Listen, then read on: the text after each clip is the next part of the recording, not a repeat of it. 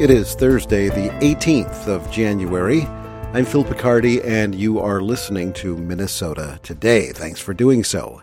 Today's highlights some state lawmakers are betting on an issue at this year's state legislature, and regulators say it's likely you'll be able to find a new cannabis office near you.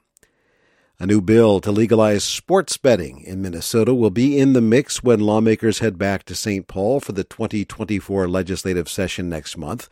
Clay Masters reports. Republican Senator Jeremy Miller of Winona plans to reintroduce a bill that failed last year to advance legalizing sports betting in Minnesota. Miller says stakeholders were hesitant to make agreements last year. Perhaps they're holding out for uh, a better deal or a different deal, and I think the reality is uh, folks are going to have to compromise. Among changes in this new bill, licensing opportunities for the state's tribal nations would offer retail and mobile sports betting, as well as a tax rate of 15%, with proceeds partially going to support local charities. 38 states have legalized sports gambling since 2018 when the Supreme Court struck down a federal law. I'm Clay Masters. A state investigation has found a Minnesota company violated the law by firing an employee after learning she was pregnant.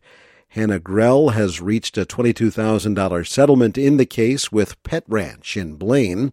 She was hired as a sales associate in 2022. When she met with the manager to get a uniform and work schedule, she told the manager she was pregnant. About an hour later, she was fired by voicemail and text. As part of the settlement, Pet Ranch is required to create and enforce anti discrimination policies and train employees in how to create an inclusive workplace. State cannabis regulators have set what likely will be the floor for new cannabis dispensaries in Minnesota. Dana Ferguson has more. In a report issued this week, the Office of Cannabis Management says that the state should grant at least 381 cannabis retailer registrations when they become available. But that number could grow to meet demand.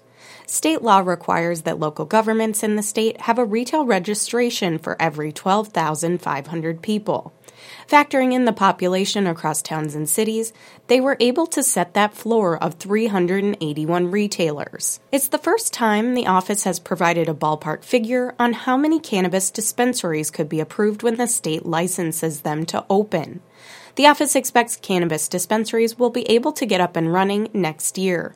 I'm Dana Ferguson. A Wisconsin based healthcare system is furloughing 3% of its workforce.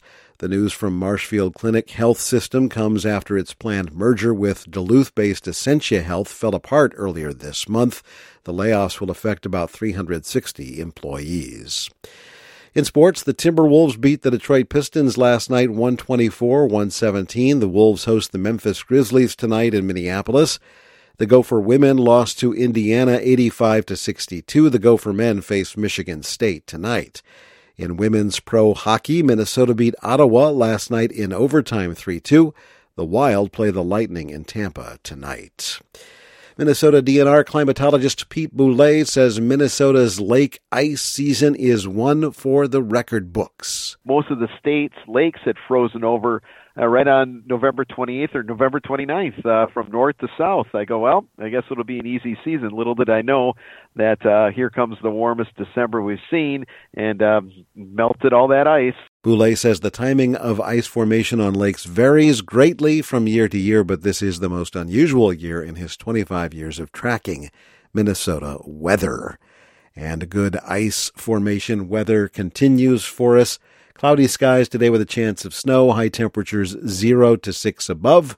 Cloudy skies tonight, a chance of snow, low temperatures below 0, single digits to around 11 below. And then for tomorrow, Friday, partly sunny skies, high temperatures 0 to 6 above. Thanks for listening to the news on Minnesota Today. News anytime on air and online, mprnews.org.